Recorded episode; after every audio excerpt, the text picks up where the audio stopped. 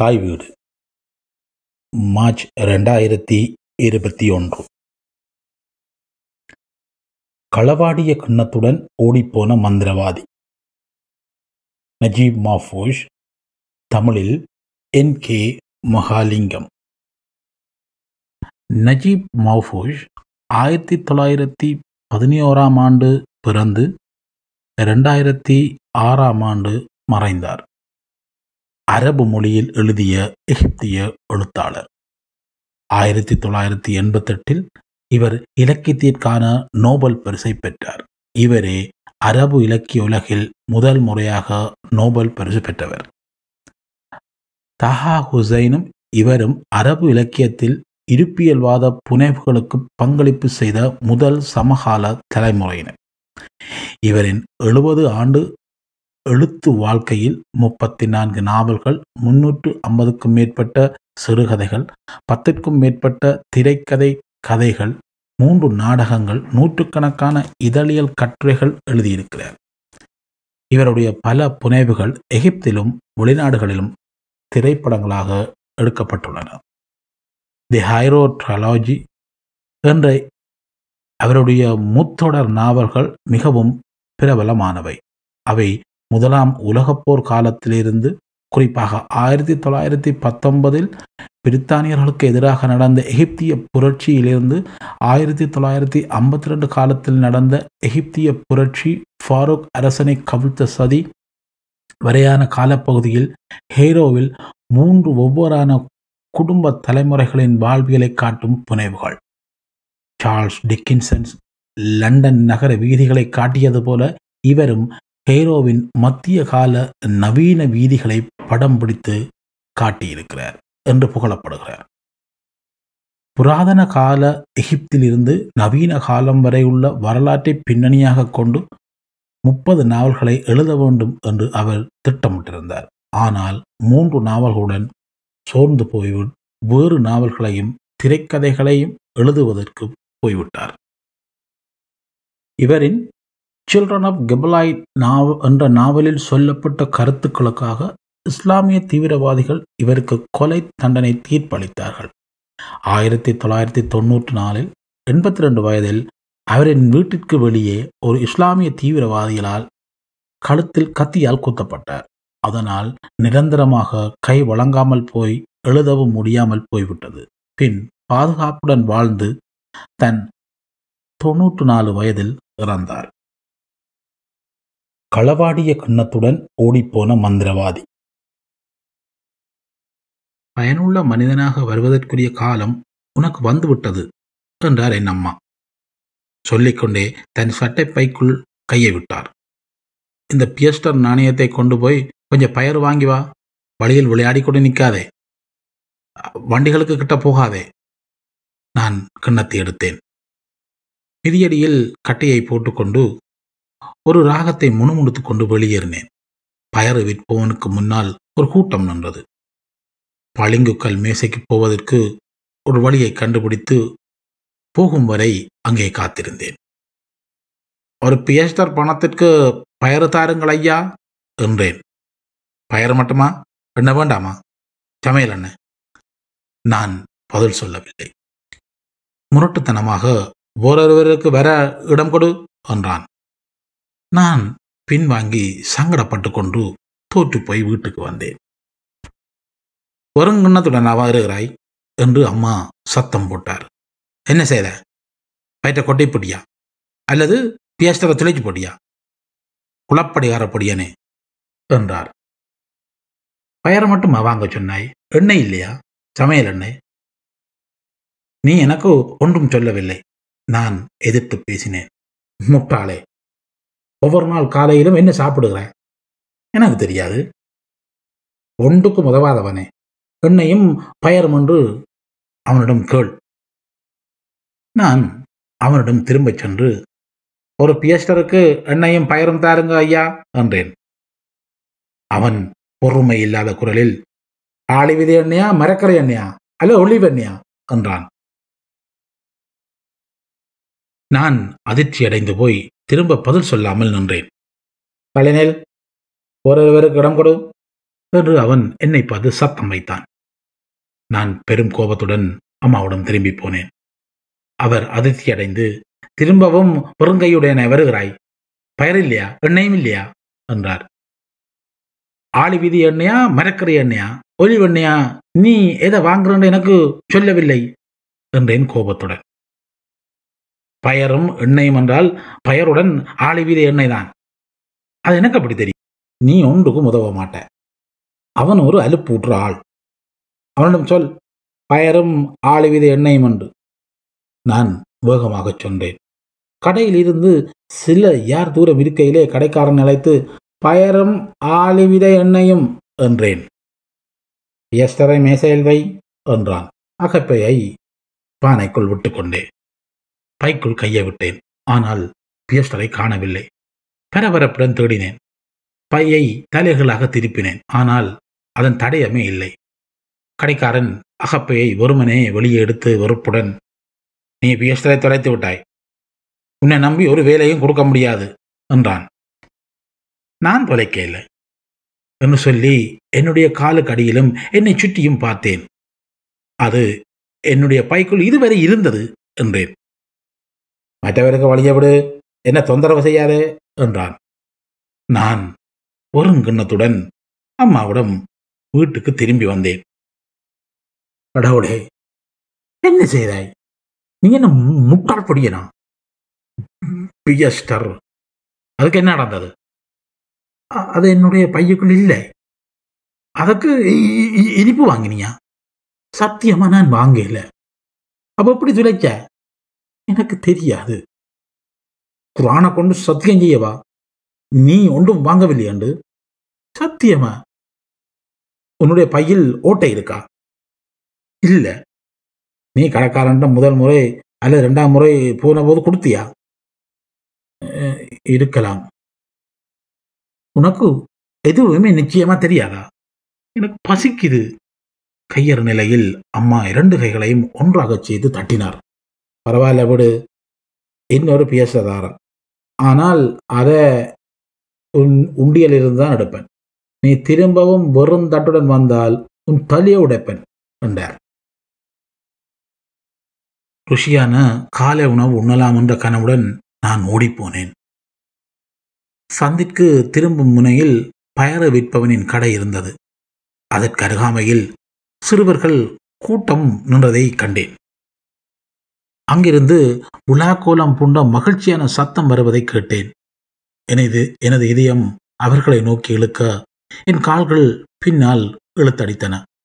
அதை மேலோட்டமாக பார்த்துவிட்டு போக நினைத்தேன். கூட்டத்துக்குள் நுழைந்தபோது மந்திரவாதை என்னை நேராக கூர்ந்து பார்த்தான். அப்போது எதுவென புரிந்து கொள்ள முடியாத மகிழ்ச்சி என்னை ஆட்கொண்டது.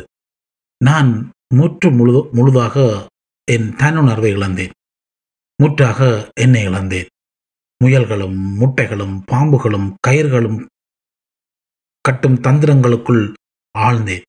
பின் மந்திரவாதி காசு சேர்க்க வந்தபோது என்னிடம் காசில்லை என்று முணுமுணுத்து கொண்டு பின்வாங்கினேன் அவன் மூர்க்கத்தனமாக முன்னேறி வந்தான். நான் அவனிடமிருந்து கஷ்டப்பட்டு தப்பினேன். அவன் என் முதுகில் அடித்த அடியில் என் முதுகு ஒடிந்தது போல் இருந்தது. நான் ஓடி தப்பினேன். இருந்தும் பயர விற்பவனிடம் இரு- நடந்து கொண்டிருக்கும் போது நான் முற்றிலும் மகிழ்ச்சியாகவே இருந்தேன். ஒரு வியஸ்டருக்கு ஆளி எண்ணையும் பயர்ந்தாருங்கள் ஐயா என்றேன். அவன் அசையாமல் நின்று என்னை பார்த்து கொண்டிருந்தான். அதனால் திரும்பவும் கேட்டேன். கிண்ணதா என்றான் கோபத்துடன் அவன். கிண்ணம்? அது எங்கே போனது. நான் ஓடிய போது அதை கீழே போட்டு விட்டேனோ? மந்திரவாதி அதை எடுத்துக்கொண்டு போய் விட்டானோ? சிறுவனே உனக்கு மூலகலாண்டு போச்சே. காணாமல் போன கிண்ணத்தை தேடிக்கொண்டு வந்த வழியே நடந்து போனேன். மந்திரவாதி இருந்த இடம் வெறுமையாக கிடந்தது. ஆனால் சிறுவர்களின் சத்தம் அருகாமையில் இருந்த ஒரு ஒழுங்கைக்குள் அவனிடம் என்னை அழைத்து சென்றது. நான் வட்டமாகச் சுற்றி வந்தேன். மந்திரவாதி என்னை கண்டவுடன் என்னை பார்த்து அச்சுறுத்தும் வகையில் சத்தம் போட்டான். எனக்குரிய பணத்தை கொடு அல்லது ஓடி போ என்றான். கிண்ணம் என்று நிராசையுடன் சத்தம் போட்டேன். என்ன கிண்ணம் சின்ன பிசாசே? என்னுடைய கிண்ணத்தை திருப்பித்தா? என்றேன். எங்கிருந்து ஓடிப்போய் விடு அல்லது உன்னை பாம்போலுக்கு இரையாகி மாற்றி விடுவேன் என்றான். அவன் என்னுடைய கிண்ணத்தை களவாடி விட்டான் இருந்தும் நான் பயத்தினால் அங்கிருந்து அவன் கண்ணில் படாமல் வெளியேறி தூக்கத்தால் அழுதேன். அந்த பக்கத்தால் போகும் ஒரு ஒருவர் நான் ஏன் அழுகிறேன்? என்று என்னை கேட்டபோது மந்திரவாதி என்னுடைய கிண்ணத்துடன் ஓடிவிட்டான் என்று சொன்னேன். என்னுடைய துயரத்தின் போது ஒரு குரல் வா வந்து பார் என்று சொன்னதை உணர்ந்தேன். நான் என் பின்னால் பார்த்தபோது படக்காட்சி பெட்டி காட்டுபவனை கண்டேன். பத்து பதினைந்து சிறுவர்கள் அதை பார்ப்பதற்காக ஓடிக்கொண்டிருந்தார்கள். போய் அதன் முன் வரிசையாக நின்றார்கள். காட்டுபவன் அதில் வரும் படங்களை பற்றி ஏங்க வைக்கும் வகையில் வர்ணிக்க துவங்கினான். அங்கே வாருங்கள். வீர பெருமகனையும் பெண்களிலேயே மிக பெரும் அழகியுமான சாயனத் அல்பானத்தையும் எனது கண்ணீர் வற்றிவிட்டது. மந்திரவாதியையும் கிண்ணத்தையும் முற்றாக மறந்து போய் அந்த பெட்டியை மோகத்துடன் கூர்ந்து நோக்கினேன். சபலத்தை மூற முடியாமல் என்னிடமிருந்த பியஸ்தரை அவனிடம் கொடுத்துவிட்டு ஒருத்திக்கு முன்னால் நின்ற ஒரு சிறுமிக்கு பக்கத்தில் போய் படக்காட்சிக்கு பெட்டிக்கு முன்னால் நின்றேன். மயக்கும் படக்கதைகள் எங்கள் கண் முன்னாலே பொங்கி பிரவகைத்தன. நான் திரும்பவும் என்னுடைய உலகத்துக்கு வந்தபோது பியஸ்டர் கிண்ணம் இரண்டையும் தொலைத்து விட்டேன் என்பதை உணர்ந்தேன். அங்கே மந்திரவாதி இருப்பதன் எந்த அறிகுறியையும் காணவில்லை. வீரப்பண்பு காதல் துணிகரை செயல் ஆகியவை பற்றி சிந்தித்துக் கொண்டிருந்ததால் தொலைந்து போனவை பற்றி நான் எண்ணவே இல்லை. என் பசியை மறந்தேன்.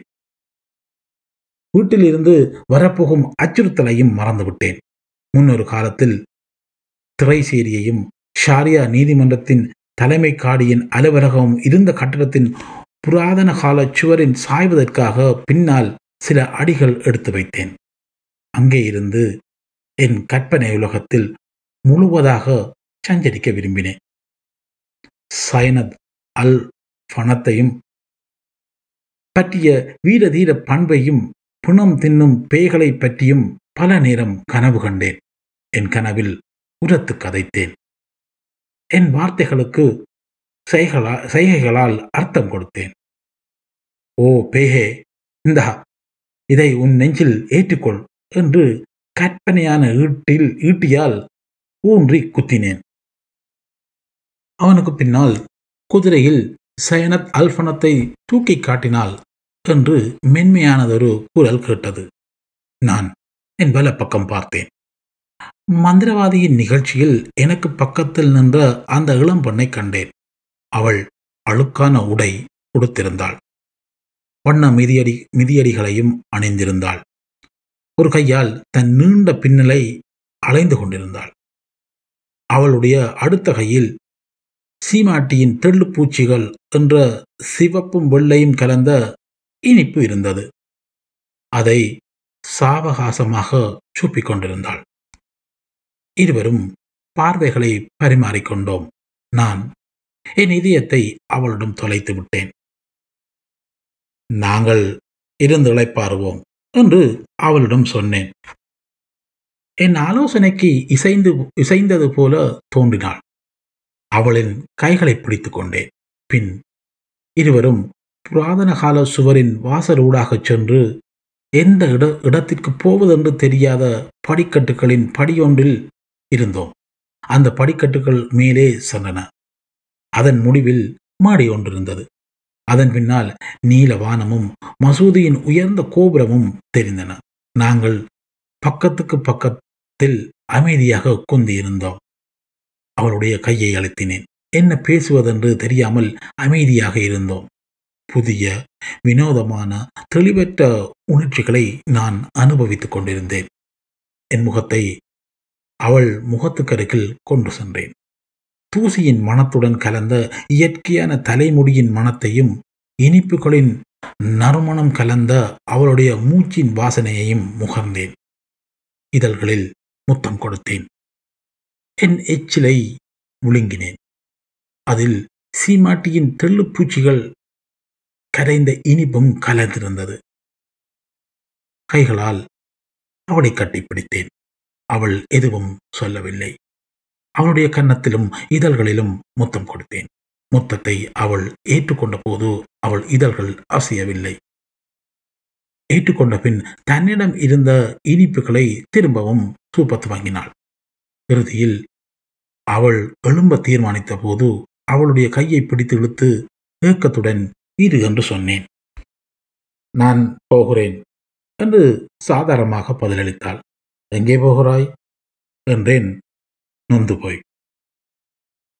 உம்மா அலி மருத்துவச்சியிடம் என்றாள். தரை தளத்தில் உள்ள சிறிய சலவை கடை உள்ள வீட்டை காட்டி. ஏன்? அவளை கெதியாக வரச் சொல்லி. ஏன்? வீட்டில் என் அம்மா வரியால் அழுது கொண்டிருக்கிறார். மருத்துவச்சி உம்மா அலியை கெதியாக கூட்டிக் கொண்டு வா என்று என்னிடம் சொல்லிவிட்டார். அதுக்கு பிறகு நீ வருவாயா? ஓம் என்று தலையை ஆட்டிவிட்டு போய்விட்டாள். அவள் தன் தாயை பற்றி சொன்னது எனக்கு என் அம்மாவை ஞாபகப்படுத்தியது. என் இதயம் ஒருமுறை பதறி துடித்தது. புராதன படிக்கட்டுகளில் இருந்து எழும்பி வீட்டுக்கு போனேன். போனவுடன் உரத்து அழுதேன். என்னை காப்பாற்றிக் கொள்ள நான் முந்தியும் முயன்று பார்த்த ஒரு நாடகம் அது. அம்மா என்னுடன் வருவார் என்று எதிர்பார்த்தேன். அவர் வரவில்லை. குசுனிக்கும் படுக்கை அறைக்கும் அலைந்தேன். அவர் இருக்கும் தடயமே இல்லை. அம்மா அங்கே போனார்? எப்போ திரும்பி வருவார்? ஆளில்லாத வீட்டில் இருப்பதில் சோர்ந்து போனேன். எனக்கு புதியதொரு எண்ணம் உதித்தது. குசுனியிலிருந்து ஒரு கிண்ணத்தை எடுத்தேன். என்னுடைய சேமிப்பில் இருந்து ஒரு பியசரை எடுத்துக்கொண்டேன் பயறு விற்பனை செய்பவனிடம் சென்றேன். அவன் கடைக்கு வெளியே வாங்கலில் தூங்கிக் கொண்டிருந்தான். தன் முகத்தை கையால் மூடிக்கொண்டு. பயற்று பானைகள் மறைந்து விட்டன நீண்ட கழுத்துள்ள எண்ணெய் போத்தல்கள் திரும்பவும் தட்டுகளில் அடுக்கி வைக்கப்பட்டு விட்டன பளிங்கு மேசையும் கழுவப்பட்டு விட்டது. ஐயா என்று அவனை குசுகுசுத்தேன். என்ன வேணும்? என்றான் முரட்டுத்தனமாக. நான் அங்கே நிற்பதையும் நான் யார் என்பதையும் அறிந்திருந்தான். ஒரு பியஸ்டருக்கு பயரும் ஆளி எண்ணெயும் என்றேன். ம். என்னிடம் பியஸ்டரும் கிண்ணமும் இருக்கிறது என்றேன். நீ ஒரு பைத்தியக்கார சிறுவன் என்று கத்தினான். போய்விடு. அல்லது உன் மூளையை நொறுக்கி விடுவேன் என்றான். நான் அசையாமல் நிற்பதைக் கண்டு அவன் என்னை மூர்க்கத்துடன் தள்ளிவிட்டான். கை கால்கள் விரிந்து கிடக்க முதுகுப்புறமாக அடிபட்டு விழுந்தேன். பின் நோவுடன் எழுந்தேன். அழுகையை நிறுத்த சிரமப்பட்டேன். அழுகையால் என் உதடுகள் கோணலாகி விட்டன. என் கைகளில் ஒன்று கிண்ணத்தையும் அடுத்தது பியஸ்டரையும் இறுகப்படுத்தியிருந்தன. அவனை கோபத்துடன் பார்த்தேன். என் நம்பிக்கைகளை உடைத்து போய் வீட்டுக்கு போக நினைத்தேன். ஆனால் என்னுடைய வீரமும் துணிவும் பற்றிய கனவுகள் என் செயல் திட்டத்தை மாற்றின. உறுதியுடன் விரைவாக தீர்மானம் ஒன்றை எடுத்தேன். கையிலிருந்த கிண்ணத்தை அவனை நோக்கி முழு பலத்துடன் எறிந்தேன். அது காற்றில் பறந்து அவன் தலையை தாக்கியது. எதையும் கவனத்தில் எடுக்காமல் நான் ஓடிவிட்டேன். அவனை கொன்று விட்டேன் என்ற என்று உறுதியாக நம்பினேன். போர் வீரன் பேயை கொன்றது போல புராதன கால சுவரை அண்மைக்கும் வரை நான் என் ஓட்டத்தை நிறுத்தவில்லை. மூச்சுரைத்து கொண்டு என் பின்னால் பார்த்தேன். அவன் என்னை தொடர்ந்து ஓடி வருவதன் ஒரு தடயமும் எனக்கு தெரியவில்லை. மூச்சு விடுவதற்காக நின்றேன். இப்போது இரண்டாவது கிண்ணமும் தொலைந்து விட்டது. என்ன செய்வது? என்று என்னை கேட்டுக்கொண்டேன். நேராக வீட்டுக்கு திரும்ப வேண்டாம் என்று என் மனம் என்னை எச்சரித்தது. உடனே என்னை ஓர் அலட்சிய எண்ணம் ஆட்கொண்டது. அது இக்கட்டான காலத்தில் விரும்பிய போது வந்து என்னை திசை திருப்பி விடும் ஒன்று. நான் வீடு திரும்பினால் எனக்கு கட்டாயம் அடிதான் கிடைக்கும். அதனால் அதை இப்போது பின்போட நினைத்தேன். என் கையில் ஒரு பியாஸ்டர் இருக்கிறது. அடி விழுவதற்கு முன் அதை வைத்து எதையாவது அனுபவிப்போம் என்று நினைத்தேன். நான் பிழையதும் செய்யவில்லை என்று நடிக்க தீர்மானித்தேன். ஆனால் அந்த மந்திரவாதி எங்கே? அந்த படக்காட்சி பெட்டி எங்கே? அவனை எல்லா இடமும் தேடினேன். காணவில்லை. தேடி களைத்து போய் புராதன கால படிக்கட்டுக்கு போனேன். அவளுடன் வைத்த முன்னேற்பாட்டு சந்திப்பை நிறைவேற்றுவதற்காக. அந்த சந்திப்பை கற்பனை செய்து கொண்டு அங்கே இருந்தேன். இன்னொரு புத்தத்திற்காக ஏங்கினேன். இனிப்புகளின் நறுமணமும் நினைவில் வந்தது. என்றும் அனுபவித்தவைகளை காட்டிலும் அந்த சின்னஞ்சிறிய பெண் எனக்கு தந்திருந்த அருமையான உணர்ச்சிகள் சிறந்தவை என்று நான் ஏற்றுக்கொண்டேன். கனவு கண்டு கொண்டு அவளை எதிர்பார்த்து கொண்டிருந்த போது என் பின்னால் யாரோ குசு குசுக்கும் சத்தம் கேட்டது. எச்சரிக்கையாக படிக்கட்டுகளில் ஏறினேன். என்னை எவரும் பார்க்காமல் இருப்பதற்காகவும் அப்பால் என்ன இருக்கிறது என்பதை பார்ப்பதற்காகவும் இறுதி படியில் விழுந்து கிடந்து பார்த்தேன். உயரமான சுவரை சுற்றி வர சில இடிபாடுகள் கிடந்தன. திரைசேரியினதும் காடி தலைவரினதும் அலுவலக கட்டடத்தின் இடிபாடுகள் அவை. அங்கே படிக்கட்டுகளின் கீழே நேராக ஒரு ஆணும் ஒரு பெண்ணும் குந்தி இருந்தார்கள். அவர்களிடமிருந்துதான் அந்த குசுகுசுப்பு சத்தம் வந்தது. அந்த ஆண் ஒரு நாடோடி போல இருந்தான். அவள் செம்மறிமைக்கும் பெண் ஜிப்சி போல இருந்தாள். அவர்களுடைய இந்த சந்திப்பும் என்னுடைய என்னுடையதை போன்றது என்று எதையும் சந்தேகிக்கும் என் உட்குரல் எனக்கு சொன்னது. அவர்கள் பரிமாறிக்கொண்ட பார்வைகளும் உதடுகளும் அதை சொல்லின. ஆனால் அவர்களின் செய்கைகளில் வியக்க வைக்கக்கூடிய அளவு நிபுணத்துவத்தை அவர்கள் காட்டினார்கள். என் கற்பனை கட்டாத செயல்களை அவர்கள் செய்தார்கள். எனது பார்வை ஆர்வத்துடனும் ஆச்சரியத்துடனும் இன்பமாகவும் அவர்களின் மேல் ஆழ பதிந்திருந்தது. ஆனால் நான் குறிப்பிட்டளவு மன அமை அமைதியின்மையுடன் இருந்தேன். இறுதியில் ஒருத்தரை ஒருத்தர் பார்க்காமல் ஒருவருக்கொருவர் பக்கத்தில் ஒருவராக அமர்ந்தார்கள்.